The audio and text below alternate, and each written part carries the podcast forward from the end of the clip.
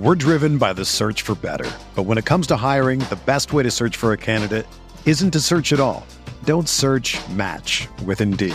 Indeed is your matching and hiring platform with over three hundred fifty million global monthly visitors, according to Indeed data, and a matching engine that helps you find quality candidates fast. Ditch the busy work. Use Indeed for scheduling, screening, and messaging so you can connect with candidates faster.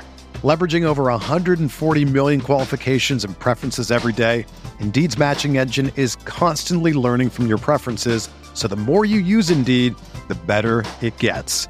Join more than three point five million businesses worldwide that use Indeed to hire great talent fast. And listeners of this show will get a seventy-five dollars sponsored job credit to get your jobs more visibility at Indeed.com slash Blue Wire.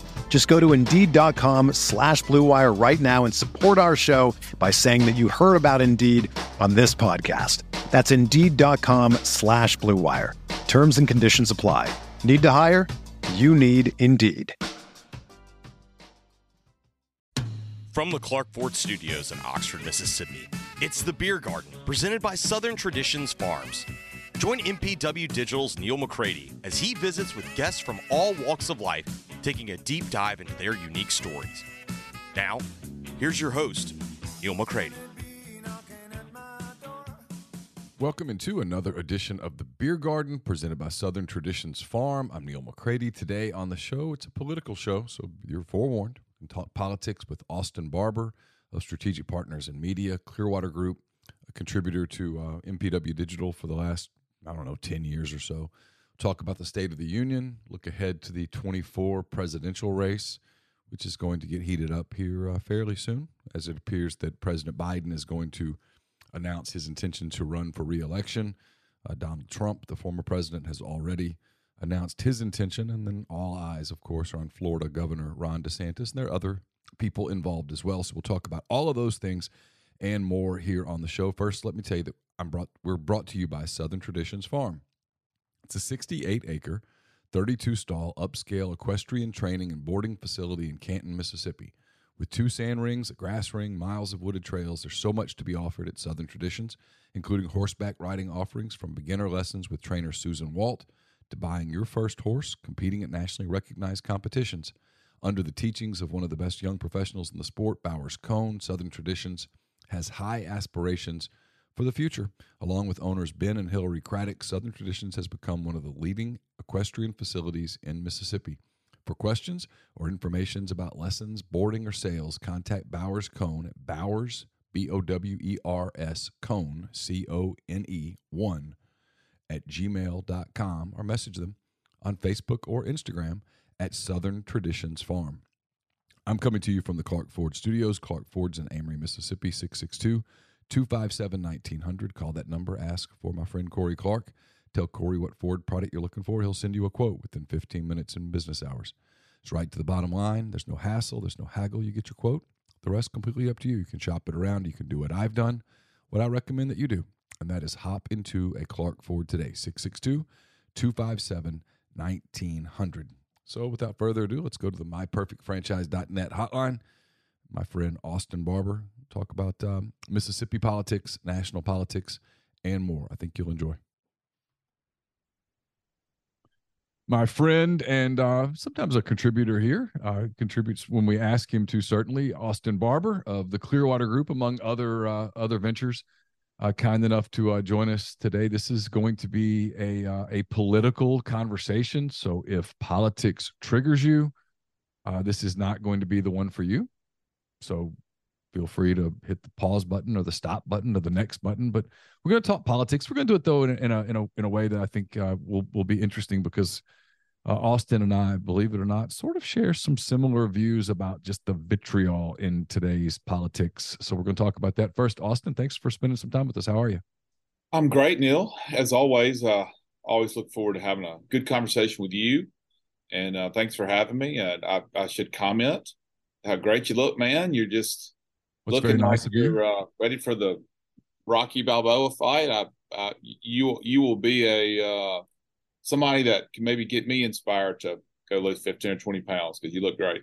Well, you know, Creed three is coming out soon, so you know you, you can never you can never get too ready too soon for. Uh, Are you gonna fight Creed three? You're gonna fight Creed in this? Okay. I can't I can't reveal exactly what's going yeah. on. I do have a Fight Club membership, and we do have a boxing thing in our uh, in our in our garage. So maybe I'm getting ready for Adonis Creed.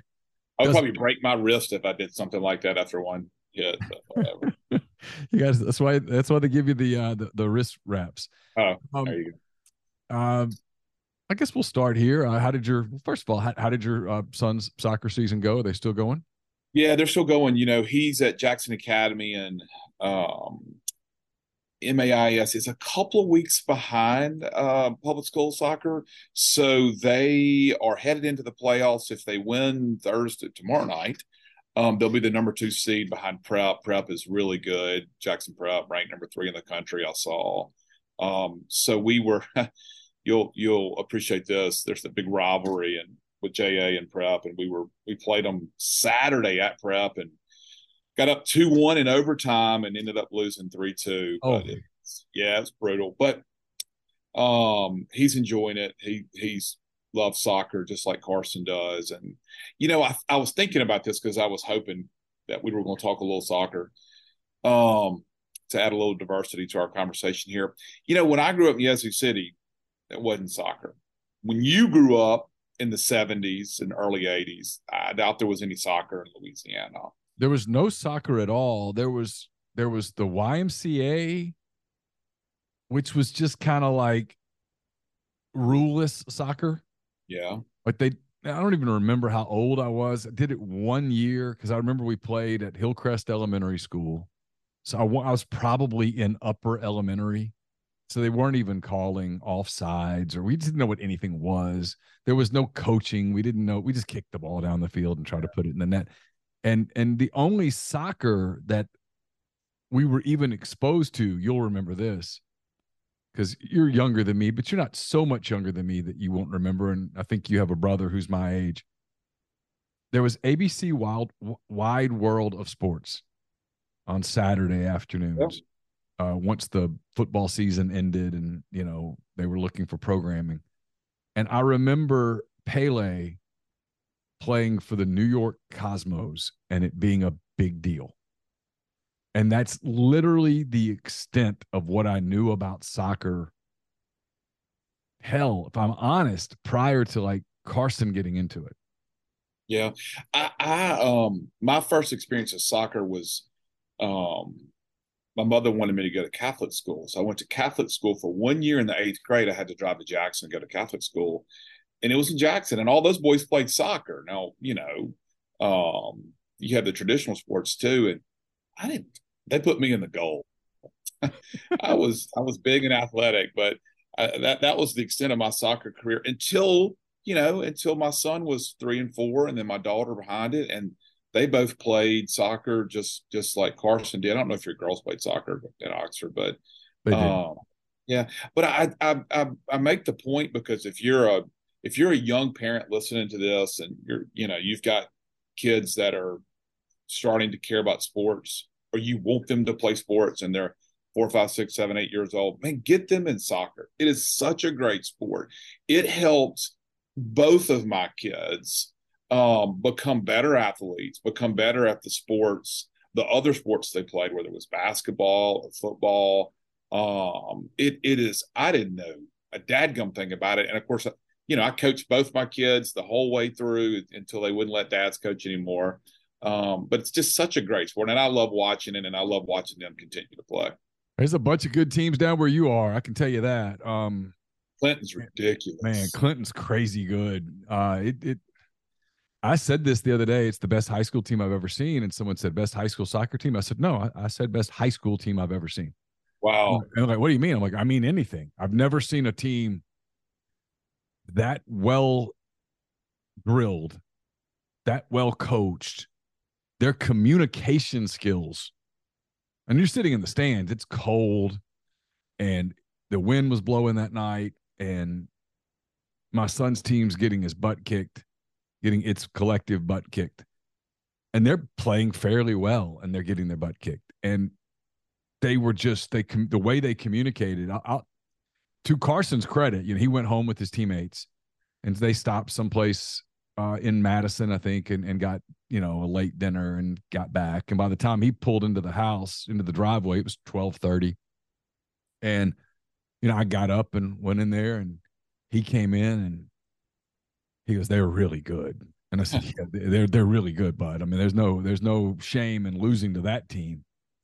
And he goes, but I mean, they set the standard, right? I mean, that's, I said, yeah, you're not going to play a team better than that ever. I mean, I don't think, I mean, if there's a team better than that, you don't want to play them.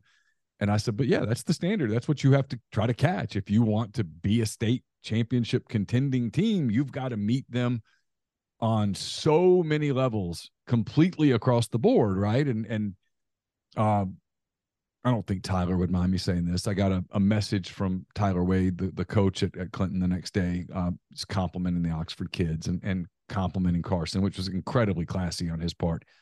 Uh, but yeah, it was, it was how well drilled they were. And, and to see Brandon only lose two to one, I said, well, I didn't, we didn't see Brandon this year, but I go out on a limb and say, they must be pretty damn good. Uh, it, there's a lot of really good soccer there, which is, yeah. You know, it's, I've said this, and this is not a, this is not a political comment, I, but I firmly believe this. If it were not for Title nine, I think you would see a lot of schools around this part of the country start to go, you know what, we probably need to get ahead of the curve here and get started with the men's soccer program, because there is zero doubt in my mind that uh, twenty years from now, thirty years from now, S E C schools will have scholarship S E C soccer programs, men's soccer programs.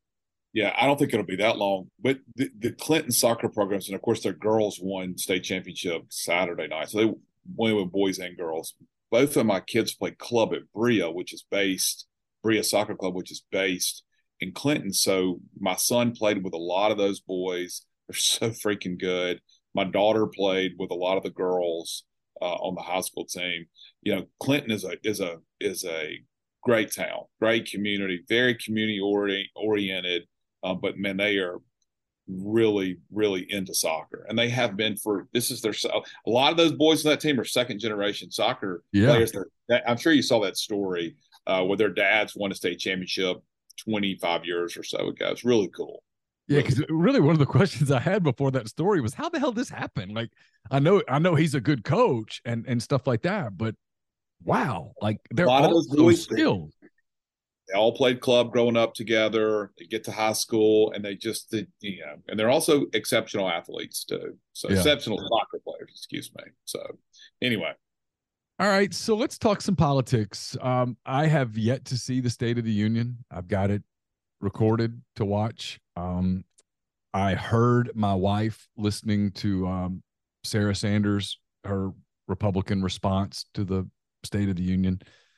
I heard it in the background. I wasn't paying attention. I was watching basketball. I'd been writing basketball. So for people like me who didn't see the State of the Union or who chose not to watch it, but have heard that it was kind of rancorous in the, in the, in the chamber at times. Um, I'm assuming you being the political operative slash junkie slash consumer that you are, Um, I'm, I'm assuming you probably did watch it. Give me your thoughts on, on the speech and also the way that it was received in the House. Well, I watched it this morning because I was watching your Oklahoma City Thunder play uh, the Lakers. That S G A guy, my gosh, how good is he? I love him. And, and then there's this Australian guy. We're switching to N B A real quick. I'll pivot Josh back. Giddey. No, no. Hey, look, we've never seen that guy before. I had O K C doesn't play a lot on. Um, on television for me, but anyway. No, this was uh, that was only their second nationally televised game of the year. They're, they're they're they're completely under the radar, and they're not a good team yet. But they're coming. They're Man, coming. I don't know. Yeah, that, no, that all, I love that Australian guy. I was like, why is he not in late in the fourth? Put him back in, then he goes back in. That guy was, that was fantastic. Yeah. Josh, but, Giddey's a, Josh Giddey's a really good player. Jalen Williams, yeah. the one from Santa Clara, is going to be a really good player. And, uh, you know, Chet Holmgren is on their roster and is out this year with the foot thing. And, and Chet's going to come back, and they're going to have a lottery pick. They're going to be a fun team to watch. Well, the Lakers played into the Oklahoma City Thunder's hand, just like the Republicans last night played into Joe Biden's hands. I'll, I will uh, say that. Listen, golly, now when I I I, I, I did watch it this morning because I knew we were going to talk about it, and I and I wanted to see some of it. Um, you know, you watch Biden come in, he's shaking hands, coming in on the Democrat side, gets up there, gets past a few introductions, and I just tell you, I watched about three minutes of him talking after the introductions. I just couldn't watch it, honestly. It, I'm I'm not trying to be partisan. I'm I'm trying to be fair and balanced here as best I can. I am a Republican. It is what I do for a living. He looks so old. Well, he is old. Yep, he is. That's that's a true fact. But he looks old. There are old people who don't look as old and sound as old as he did. I think that the Republicans made a mistake last night when, instead of just letting Biden get up there, look old, sound, sound old, fumble over some words, get some applause from his side, when you start yelling at him and calling him a liar and all of this stuff, you just make, you make, because he, one thing that dude likes is he likes to fight, okay? He's pretty, he's pretty good at sort of, that's, he's much better at sort of sparring with someone than trying to read a, a speech off a teleprompter. He just is. So when Republicans started sparring with him, he liked that. He wanted to give it back to them. They played right in his hands. If they'd have sat on their hands and been quiet, it would have been a dud speech. Okay? Um, but instead, they didn't do that. And I think that was a mistake. I shouldn't say they. It wasn't every member Uh, every Republican member in the House and Senate. Uh, it was more the ones who like to, you know, do stupid shit like that. Uh, and yeah, I think no, it, it's it's it's it's the reason. It's the reason, in my opinion, that the Republicans in in November, with an opportunity, frankly, just right in front of you, they probably went into that thing as like twenty-six point favorites. If if you were to put, you know, a, a number on it, they. They fumbled. They they they blew it in November. Yeah, they they gained some in the House, but they didn't win the Senate. They should have won the Senate. They didn't. They they they ran some some candidates that were were shaky. They they they they had some. Um, I don't even know the word that I'm looking for, Austin. It was. Well, it was... well, well Neil, here's the thing. Okay, Republicans should have made better gains in the House. They're very lucky to just hold on, okay? And it's an impossible job that Kevin McCarthy fought so hard um, to, to win. But he's in the history books. He'll be Speaker of the House um, for we'll see how long he'll be in the history books. What I saw this morning, and I go to Drudge every – I go to Drudge several times a day. I like Drudge. It's old school. They just throw up um, the links and you go click on what you want. There's, you know – Um, so, but I saw Gallup poll, I uh, was at the top left of his, of his website this morning. Uh, what was it? It was a thirty-five fifty, thirty-five percent of Americans feel like they're better off today than they were a year ago. fifty percent feel like they're worse off today than they were a year ago. Last year it was forty-one forty-one. I think, um, I, the year before it was much better. That's a terrible number for Joe Biden, a terrible number for him. So instead of letting him get up there and, and, you know, give a really boring, old looking bad speech, uh, I think Republicans made some, the, the vocal, obnoxious Republicans who wanted to spar with him last night got their way, but they gave, I think, Biden probably a, an overall victory on the night versus um, at best probably what would have been a draw. We might jump around a little, but we're going to get back into common themes. So let's let's stick with Biden for a minute. Here's this guy that is, he's eighty years old. He's my parents' age, and you're right. Uh, he he he's not as he doesn't come across as sharp as both of my parents do at this age. And I think my parents would admit to you they're not as sharp at eighty as they were ten years ago. It just sure happens, right? Age. Um, if you're in the if you're a Democrat operative today, you're looking at polling data, you're looking at this guy, and you're trying to figure out in the early stages of the twenty twenty-four election cycle, and we're getting close, is he running again? He's running again. Listen, I don't watch the Sunday morning shows like we probably used to watch them ten, fifteen, twenty years ago, but we do see the clips, thanks to Twitter. And I saw Donna Brazile. You remember Donna Brazile, who I've oh, always sure. thought was a pretty smart strategist, made sure. a bunch of money, done a bunch of big things. Um, she was really smart when she said Um, if you're if you're Joe Biden, you don't announce for president now. You announce for president as late as you possibly can in twenty-three, which is probably sometime in the fall, uh, as close to, you know, August, September, maybe even October as you possibly can. October is probably too late. You wait as long as you can. Freeze the field out. Nobody's running. Kamala, you know, the V P hadn't said, oh, by the way, I'm going to run against you, or some senator or some governor. I, I know the the um, the governor of California. Oh, I just went blank on his name. Gavin Newsom. Gavin Newsom is probably the one who was flirting with it the most. Um, but nobody's running against you. They're, nobody's doing it. So, yes, it's a long-winded answer to, to your question, which is I think Biden is running again. I am shocked. I said a million times before, there's no way, because he's he not only is eighty, he looks eighty plus. How can you campaign? So by the time the election's here, that's, he's going to be eighty-one, eighty-two years old.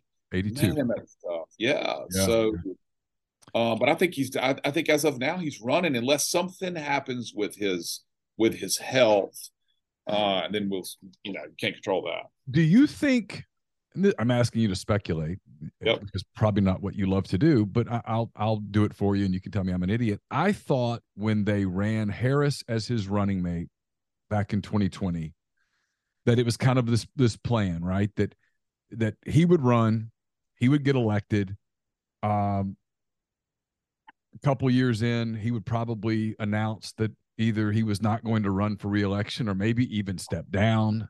She would become president, or she would become the face of the party. But for as bad as sometimes his numbers are, hers are always consistently worse. I mean, she's been a disaster yeah. of, a, of a vice president from a public standpoint. I'm not saying she's a terrible person or that she's sure. an idiot or any of those yeah. things, yeah. but she struggles publicly. Yeah, and she's probably a very nice lady. Probably is. She's and she's. I I, I listened to a show. Um, Reasonable Doubt, Adam Carolla and Mark Garagos. And Mark Garagos knows her and always yeah. vouches for her intelligence. And I'm going to take his word for it because Garagos is one of the most in, intelligent people that I ever listened to. So I'm going to trust him here. But she doesn't come across that way. No, yeah, I mean, she's got to be, she has to be somewhat smart. She was Attorney General of California, U S Senator of California, chose, you know, passed the vetting process to be vice president, uh, the, you know, the nominee.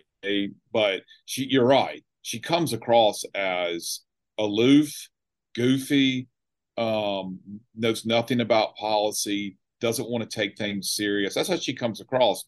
Those are not the best characteristics if you want to be president of the United States one day.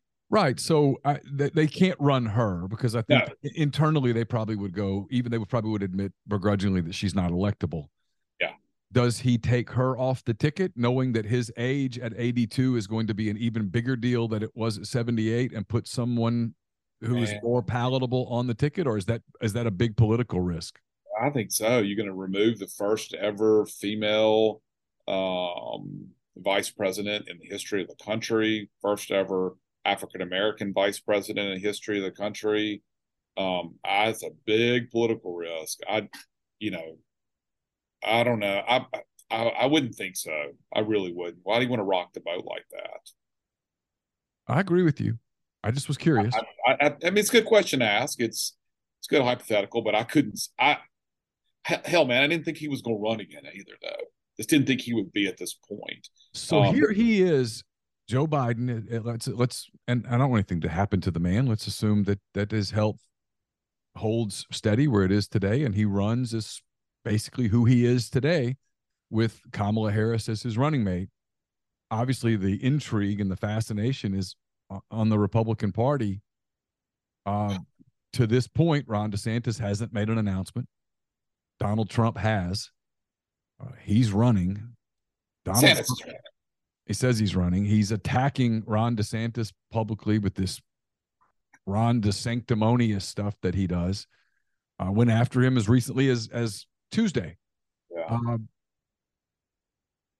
what in the world is happening with the Republican Party from a from a the the, the top of the, the the top of the party? And I I I'll, I don't mean roundabout here, but I saw a survey and I can't remember where it was. Maybe it was Wall Street Journal, New York Times. It was something along those lines.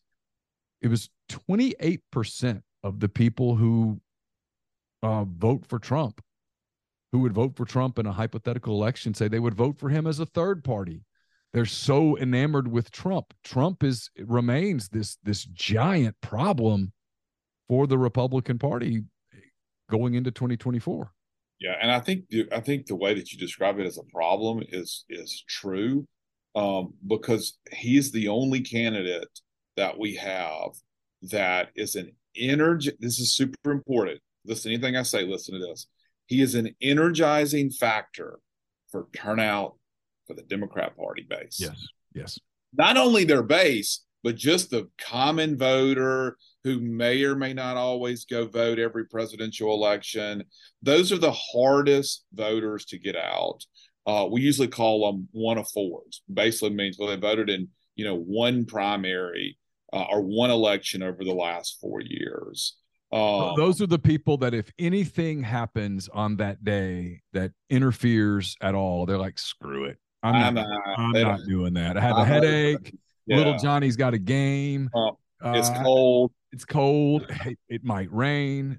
Yeah. Um, I, I, my car's running on empty. I'm just. I'm but not Trump gonna... is the one who motivates those people to go out because they just don't like him. Am I surprised that there's twenty-eight percent um, of those of Republican primary Uh, voters who were polled who who said they'd vote for him no matter what? No, I'm not surprised. Dude has a loyal, loyal following. He really does. Um, he he. I think he's got a hard ceiling. Look, he had a hard ceiling on him in two thousand sixteen in in, in the primary, but there were so many candidates. Um, and and look, he he had not done all the good things and bad things. The bad things that work against you uh, when you're when you're running against Uh, a, a field, those hadn't happened yet in two thousand sixteen, but he was able to survive um, and get a plurality versus a majority. And I just think this field is setting up this time to not allow him to have that opportunity. There's no question, Governor DeSantis. We're driven by the search for better, but when it comes to hiring, the best way to search for a candidate isn't to search at all. Don't search, match with Indeed. Indeed is your matching and hiring platform with over three hundred fifty million global monthly visitors, according to Indeed data, and a matching engine that helps you find quality candidates fast. Ditch the busy work. Use Indeed for scheduling, screening, and messaging so you can connect with candidates faster. Leveraging over one hundred forty million qualifications and preferences every day, Indeed's matching engine is constantly learning from your preferences, so the more you use Indeed, the better it gets. Join more than three point five million businesses worldwide that use Indeed to hire great talent fast. And listeners of this show will get a seventy-five dollars sponsored job credit to get your jobs more visibility at Indeed.com slash Blue Wire. Just go to Indeed.com slash Blue Wire right now and support our show by saying that you heard about Indeed on this podcast. That's Indeed.com slash Blue Wire.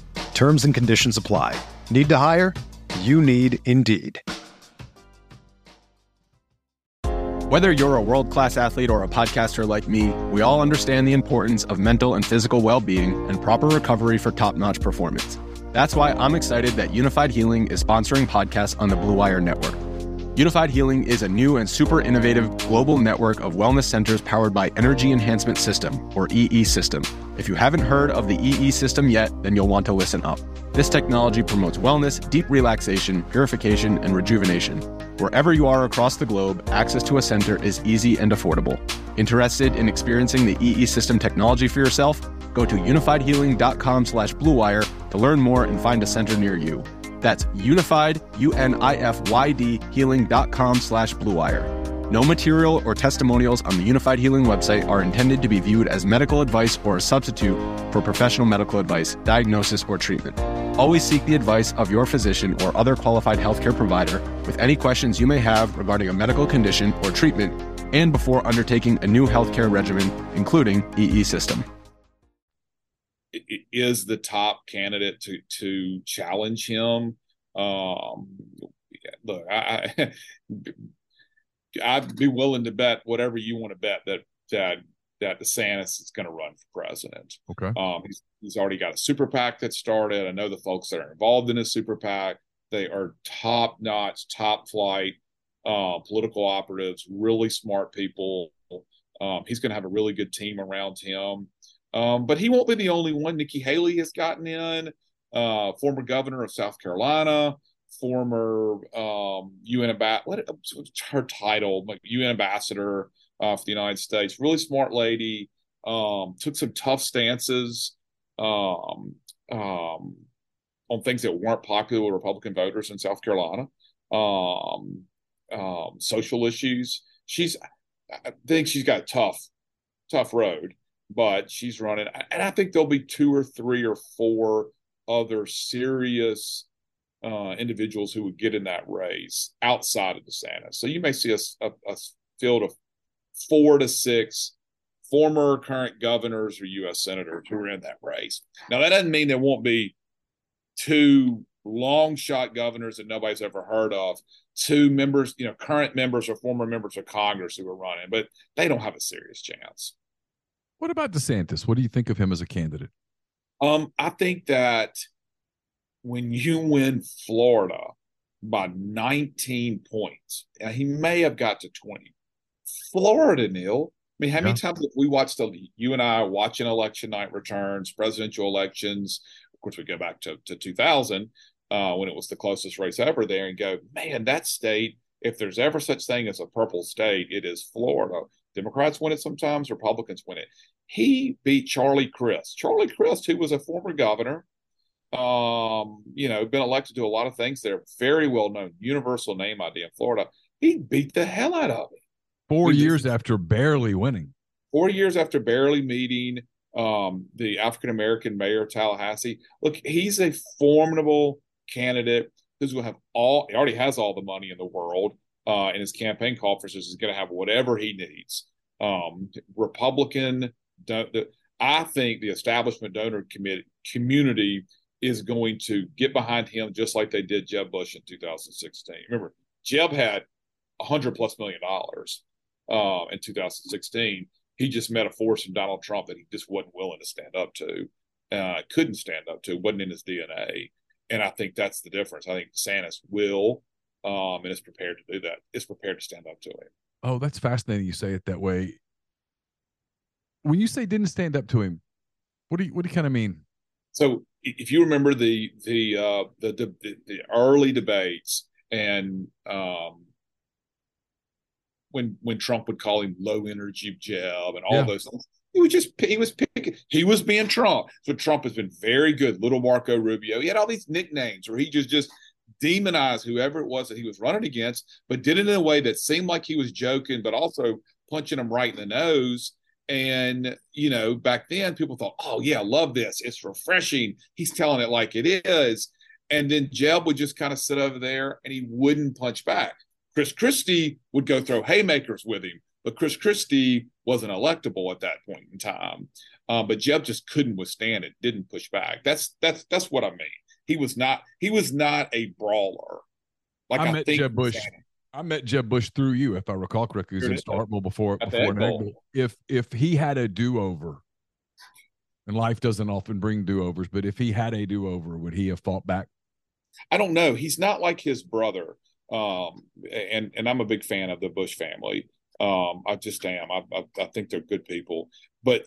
You know, George W. had that Texas swagger in him. Remember the Al Gore general election debate when Bush had won the first debate, and then and in the second one, I believe, or it was the third one, the, the Gore strategy was, you got to get over there and get up in George Bush's face. You can't let him run you around this. And if you'll remember, Gore literally walked over to the podium like he was going to fight Bush.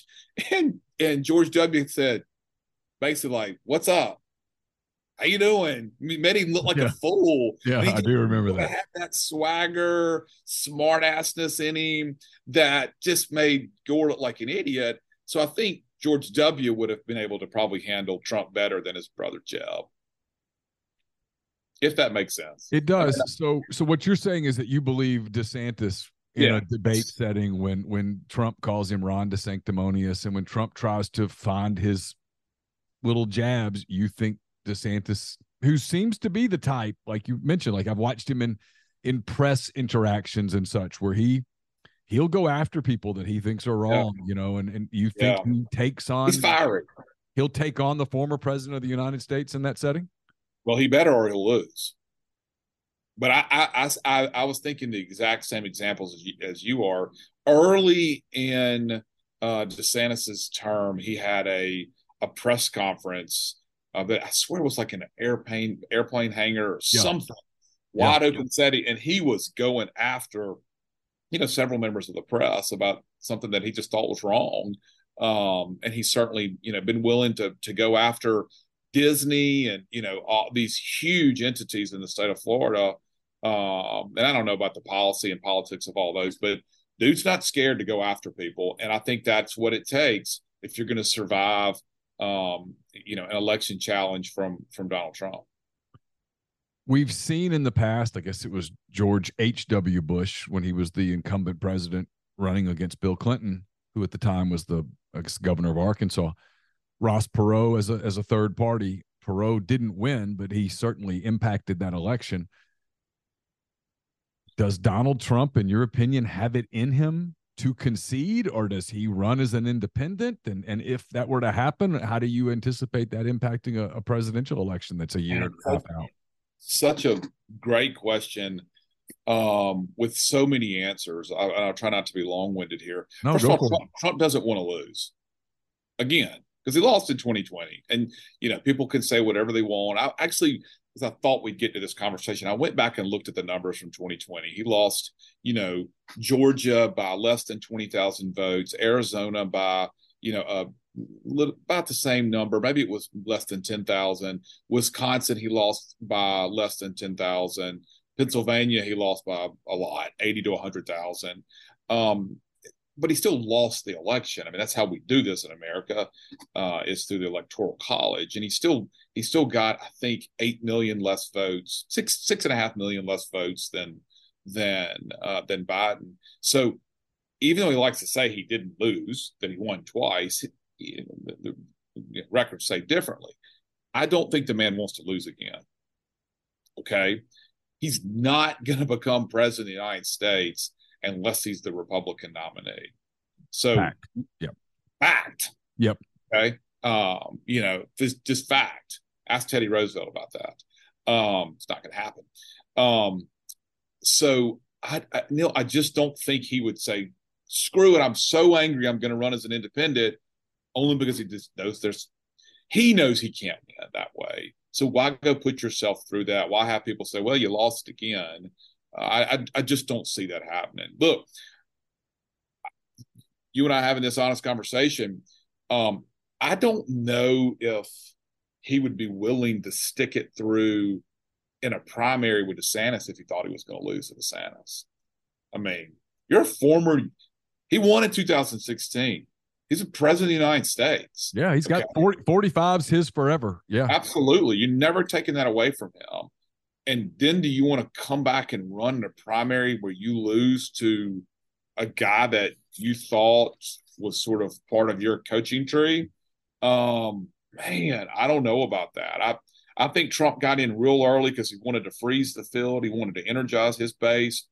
Um, but we'll, we'll have to see. If if we're heading into the Iowa caucuses and DeSantis is doing well, and then here comes New Hampshire right after that, and poll numbers in October and November and December of this of this year are just saying, oh, here goes DeSantis, he's going to win it. And then if he wins a couple of those, I don't think Trump stays in this for a long time.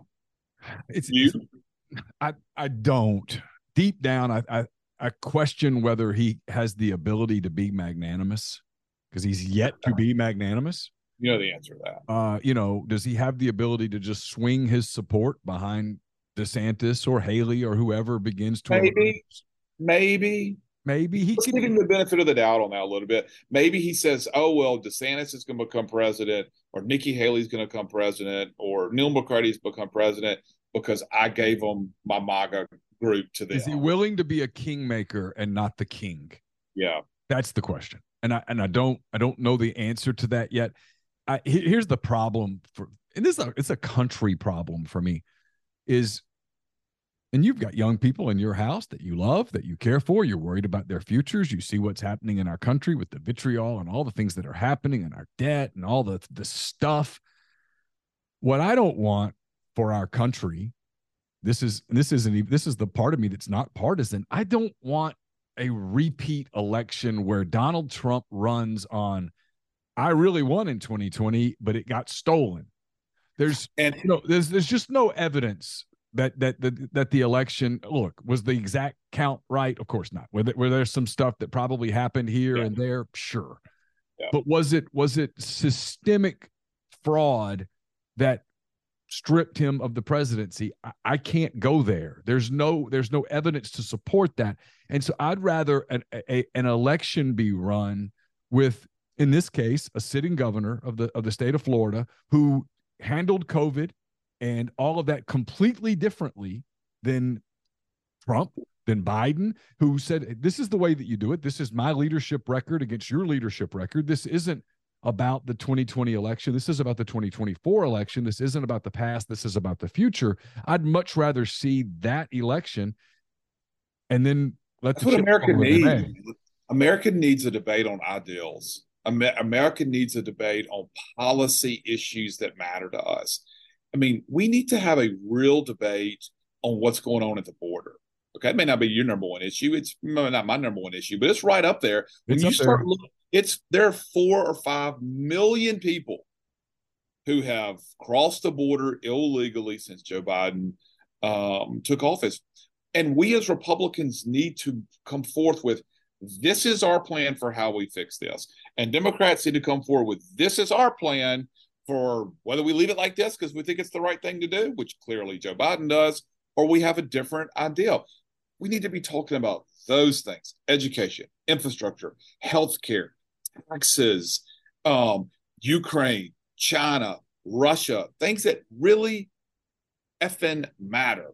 If we have a repeat of twenty and twenty-four, it's going to all be about, I won, no, I won. I won. I, that we America does not need that from two gentlemen who are, one will be over, I think they'll both be over eighty that year. As as Sarah Huckabee Sanders, who's the youngest governor in America right now, who's the governor of Arkansas, said, it's time for the next generation of leaders to move forward. And I believe that for the Republican Party as well. Did they pick her to give that speech so that she, a person who was in the Trump White House, was a, a big part of the Trump White House, would say that maybe as a message to him? That's a, I have no idea, but man, I maybe, maybe I don't know that. I think it's, I think you could, it's sort of like a double entendre. It's certainly a message to Biden, but maybe it's a message to our own party as well. So kind of what I wonder, because, you know, you always are going to get, if it's a Republican that gives the, the the State of the Union, the Democrats are going to come back and, and and tell you where all of it's wrong and where they have a better vision and vice versa. I just thought it was interesting last night that here's Sarah Sanders, who just won in November, um, one-handedly in a in a very red state, and she she ran a a terrific campaign from from everything I've heard, and uh, you know, she's she's a charismatic person. Uh, yes. Women like her. She's very bright. Uh, but, you know, you don't look at Sarah Sanders today and go, you know, she's going to be in the presidential field in, in a year, because she's not. No, no, I, don't she's even, not. I don't even think she's on the short bench of who might be a running mate. So I, I thought it was an interesting choice that she would do that, and that one of her messages would be, hey, it's it's it's time to it's time to turn the page, if you will. It's time to time to let the the, the next guy come in and play quarterback. And and I thought, boy, who's that directed to? I, I uh, yeah, I, I agree with everything you said. She's she's got a she obviously has a very bright future, um, but I, I just think it's so important. I I wrote uh, a column that was published in a in a um, a new entity that started in Mississippi, talking about what should Republicans. It was a point counterpoint. I wrote it, the Republican side and and a Democrat state senator from Greenville. This Green is the Mag- Magnolia Tribune. Is that Magnolia Tribune? Yeah. Yep. Um, wasn't sure if I could mention other. Public sure. Areas. Absolutely. Yeah. Um, and what my what I was asked to task to do was to write about what should Republicans be talking about in Mississippi in twenty twenty-three, and I just wrote about, look, Republicans should be bold. But Republicans should be bold on ideals, policy ideals, okay? Things that matter. We've got this great history, I think, over the last twenty years in Mississippi of things that we've been very successful on, education, infrastructure, you know, Tate Reeves, who is a friend, um, opened Mississippi up as fast as any governor did in twenty with COVID. He balanced the, the, the healthcare concerns, but he was also thinking very, very, very uh, much so about small businesses in Mississippi and their survival. And there are big things that we've done in Mississippi as Republicans and as conservatives that that are good for our state, good for the future of our state, that we should be talking about, but also saying, we've done this, let's do this next. That is big and bold, okay? That doesn't mean you're always going to be successful. When you sometimes swing for the fence, but with a calculated plan, sometimes you're going to miss. But if we have this conversation that is nothing but about politics and I don't like you and you don't like me and that's all that matters and that's what's that's how we're going to get people to the polls, we are never going to fix our country. Look, I think I'd probably be a terrible candidate these days if I ran for office, because I'm not willing to go say, well, I just don't like you because you're a Democrat. Now, I'm probably going to disagree with that Democrat a lot, but that doesn't mean I, I, I can't be their friend. That doesn't mean I can't try to work with them to get the most conservative possible agreement consensus that I possibly could. But our politics are so screwed up because in many ways, both the left and the right, the far corners of each of those are the, and, and they're the minority of both parties. They are the ones that are the most vocal, the most on Facebook, the most on Twitter. And in many ways, they are guiding our politics right now, which I'm not a big fan of. Sorry, I was a little long-winded there, Neil. No, but it got me to my next question. Is is that reparable? Is that just where we are? Is this cyclical? Is there I, is there a way? You know, I always always go back to this. I always think back to, and I'm sure that these people had their moments, right? But I always kind of think back to when I was a kid and Ronald Reagan ran for president. He defeated Jimmy Carter. And and I don't know if you remember this, but I I do. I was like twelve. And Jimmy Carter uh, was was doing the groundbreaking for his uh, presidential library, and he got President Reagan at the time to come deliver the speech, and he did. He delivered this magnanimous speech about about Jimmy Carter, the former president at the time, and these are two men that had run a you know a, a campaign against each other, and as you know, presidential campaigns are going to be bitter at some point. They're, the the stakes are so high. Yeah, you know, rhetoric is going to get ratcheted up, and it's just going to happen. And yet there was there was a, a, a gentlemanly thing about it. We've seen it in recent years with um, President Clinton inviting his former political rival to come help, and they became great friends. And we've seen them at funerals and things. And then we just got through with the cycle where the sitting president didn't go to the inauguration, which was something they'd always done. You know, he kind of broke from that, and we have this just nasty, if you turn on Fox News, if you turn on C N B C or whatever the case may be, I mean, everybody's just, it's so vitriolic and so nasty. And it feels like that, that has permeated every corner of kind of our society a little bit. I'm curious whether you think that's fixable, or is that just who we are now? I'm looking at my phone because you and I have both listened to this podcast. Um, oh gosh, that comment now, I got to find the name of it. Um, American Elections Wicked Game, where they do yeah. like a thirty or forty-five minute of every of every um, presidential election in, in history of our country. And in the eighteen hundreds, they had some wicked ones, okay? Yeah, they had sure. some battles where they were, you know, saying all kinds of stuff. So this is nothing new. Um, it, man, I got to think it's somewhat cyclical, okay? I, I just have to think, who is it that is the that is the – Uh, leader of the Republican Party and the Democrat Party at that time? What's their personality? I mean, Trump is bombastic. He is a flamethrower. He is going to come at you uh, with knives out. That has been sort of, I mean, he's, you know, been the leader of the Republican Party. Does that change in twenty-four and twenty-eight as we have potentially new nominees there? Uh, what, it's sort of the same for, for Biden. Um, does it change for them? I hope so. I hope we can get back to a little normalcy. Again, I'm, I'm a, I've said this, and I won't say it again, I won't belabor the point. I think we need to be talking about policy ideals that make America better. Um, you know, that, that, you know, and the same in Mississippi. I, I, I have sort of gotten to the point where, man, I think I should really try to focus as much on my community. And I live in Jackson, and boy, does it need a lot of help. Um, and, and, and my state, that I can do more to, to with, with my few abilities to help Mississippi and Jackson more than anything. Um, cause I'm, cause national politics has really, you know, just gotten so ugly, but of course we're not, because we love, you know, national politics because it matters so much. Well, you mentioned the state, uh, Tate Reeves, uh, will, will run for reelection, presumably. Um, Is there a challenge for him? Is it, is it going to be more difficult for him this time around? And there's always an assumption that that it, it's a foregone conclusion that Republicans will will win the governor's seat, the governor's mansion there. What do you what do you anticipate? Uh, look, he's definitely the front runner. Brandon Presley, who is the Northern District Public Ser- Public Service Commissioner, we will get that out. Um, you know, former mayor of Nettleton, Mississippi. Um, Brandon is is. going to be the Democrat nominee. He's going to be well funded. He's very he's he's a lot in the mold of Jim Hood, sort of a, a Northeast Mississippi rural white populist uh, kind of candidate. Um, will he be as well funded as Jim Hood? I don't know. Brandon is much more likable uh, than Jim Hood, but Tate Reeves has got an extremely good track record of things that he can talk about, um, from jobs to reopening after. Uh, reopening Mississippi as quickly as anywhere in the country uh, during COVID, uh, and, and and a number of other things that, that he's been able to do. I always say this about Tate, and Tate has been a friend for, you know, since twenty since two thousand three when he first ran. That's when I first got to meet Tate when he ran for treasurer.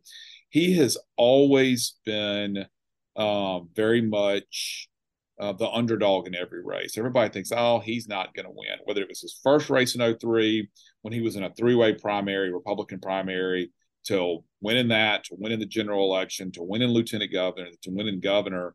Uh, and he had a tough primary against Bill Waller in two thousand nineteen. Tate's going to win again. Uh, he's, he's not going to win by ten or twelve points, I don't think. He may, but it'll, you know, it, it, it'll be a reasonably close race. Um, but I think Tate will win. He doesn't have he doesn't have a primary opponent of, of any substance. So, um, but it, but it, but Presley, I believe, will be well funded. Look, what would be great for Joe Biden is if a Democrat won Mississippi in twenty twenty-three. That would show, oh, the country is changing. Republicans have no momentum.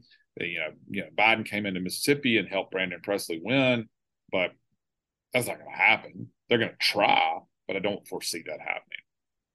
You mentioned Jackson. We didn't even talk about this before, but I'm curious, um, how concerned are you for the future of, of your city? Uh, very concerned. Of course, you know, and Jackson's my, it's where I'm raising my kids. I'm sure you look at Oxford much the same way. It's it's where you've raised your three kids after y'all Absolutely. moved. Absolutely. Not yeah. Mobile. What was the little town that y'all lived in? Uh, Not so little anymore. We were in Spanish Fort when we Spanish Fort. right across yeah. the bay. Yeah. Yeah. So, um, you know, Deidre and I have lived here for uh, just about twenty years, about our whole marriage. Um, you know, the, the area that we live in by our school is kind of like a small town. I never thought I'd raise my kids here. Um, but that sort of Northeast Jackson is, is sort of its own little small town inside of a big town. But I am very worried about the future of Jackson. I mean, it, it, the, the, uh, local leadership is not focused on things that matter. Look, it's pretty simple in Jackson. If you focus on crime and you focus on infrastructure, just those two things right there, paving the streets and providing running water that people can actually drink and use, um, and you focus on crime, having enough police officers, supporting them, having a real jail and locking people up, you can go a long way towards just stabilizing Jackson. Um, you know, the Fondren area, I'm not sure how much, much time you spent in Jackson, ha- is doing really well. There are parts of Jackson that are doing better. Um, you know, State Street is doing, sorry, Capitol Street towards State Street, starting to come back a little bit. Uh, the One Lake, the One Lake project, which would totally re- revitalize Jackson, um, to bring sort of mixed use, um, housing, um, you know, residential, commercial, right off sort of I fifty-five, would be a tremendous boost for Jackson. But but we've just got leadership there that's only focused on their own politics, I hate to say, and are not focused on the things that really matter. You know, whether you're white or you're black or you're Hispanic or you're rich or poor, no matter what part of Jackson you care about, you live in, if you can just have the bad guys off the street and you can have streets that you can drive on and you can have clean running water, damn, those three things you would think are pretty simple, but we've struggled with that. Yeah, you would think that would be pretty basic stuff, and yet it's it's almost impossible for someone to run a campaign on those things and win. I know, but but, but let me say this. Jackson is our capital city. Whether you're from Oxford or Okolona or Ocean Springs, Jackson is our capital city. So we can't just give up on it. Mm-hmm. We can't just say, screw it. We have to try to do what we can. And the and I will say um, the legislature and the governor are focused on, and I'm not going to get into the nuances because nobody listening to this really cares unless you live in Jackson, but there, there are things that are being done um, to try to make Jackson Uh, give it the opportunity to rebound from, I think, its floor of where it is right now. Yeah, and you got to find a way to bring jobs to places. You got to find a way, and that's so complicated, right? Because you got to go out and recruit people to bring jobs, and they come in and look at something and go, well, wait a minute, the crime's bad, uh, the, the streets are terrible, and there's no running water. Why, why would we go there? But but even if the job's located in in Clinton, or the job's located in Madison County, or Rankin County, or Bolton, or Bo- that's fine. They're, they're, it's a fifteen, twenty minute commute. You can still live in Jackson if you want, black or white, rich or poor, and drive to that job. So you're right. Having jobs in Metro Jackson is extremely important. They don't necessarily have to be within the city limits. It would be helpful uh, to improve the tax base. But anyway. Hey, as always, I really appreciate the time. I think you're terrific at what you do. I love your uh, your ability to give analysis. I know you come from from one side of the field, but I always feel like it's a it's it's, it's a fair shake. So, and I know there will well, be people who disagree, and that's okay. That's okay. Look, we we that's that's what makes America great is we can disagree, and um, but that's okay. Hey man, I I greatly enjoy talking to you as always. Uh, tell Chase hello and look forward to doing this again. I will. Thanks so much, Austin. Okay, bye-bye. Thanks once again to Austin Barber for his time today on The Beer Garden. We'll be back with another Beer Garden hopefully sometime next week. I'm still trying to figure out how to sort of incorporate this podcast into my workflow. Um, but now that recruiting's over, work slowed down a little bit. There's basketball stuff going on, all likelihood of coaching search. So still trying to figure out how to uh, incorporate this into my week, but I'll get that done and we'll get another uh, beer garden or two headed your way here pretty soon. So again, thanks for making us a part of your week. Thanks for making this show a part of your week. Please tell a friend, hit the like button, hit the subscribe button, uh, share it on social media. I'd be very appreciative. So until next time, take care. The headlines remind us daily, the world is a dangerous place. The elites in charge say everything's fine. Stop noticing, but you know better. And your gut knows that time is short to prepare for a world that is four missed meals away from chaos. My Patriot Supply has helped over three million families become more self-reliant and is the company Americans trust to prepare. Go to my patriot supply dot com and secure their best-selling three-month emergency food kits. Each contain delicious breakfasts, lunches, and dinners, averaging over two thousand calories per day. Secure at least one food kit for each family member. For a limited time, save two hundred dollars, plus get free shipping on all their Ready Hour three-month emergency food kits. You're not ready if it's not Ready Hour foods. My Patriot Supply also has solar power generators, water filtration units, biomass stoves, heirloom seeds, and critical survival gear. Shop my patriot supply dot com today. my patriot supply dot com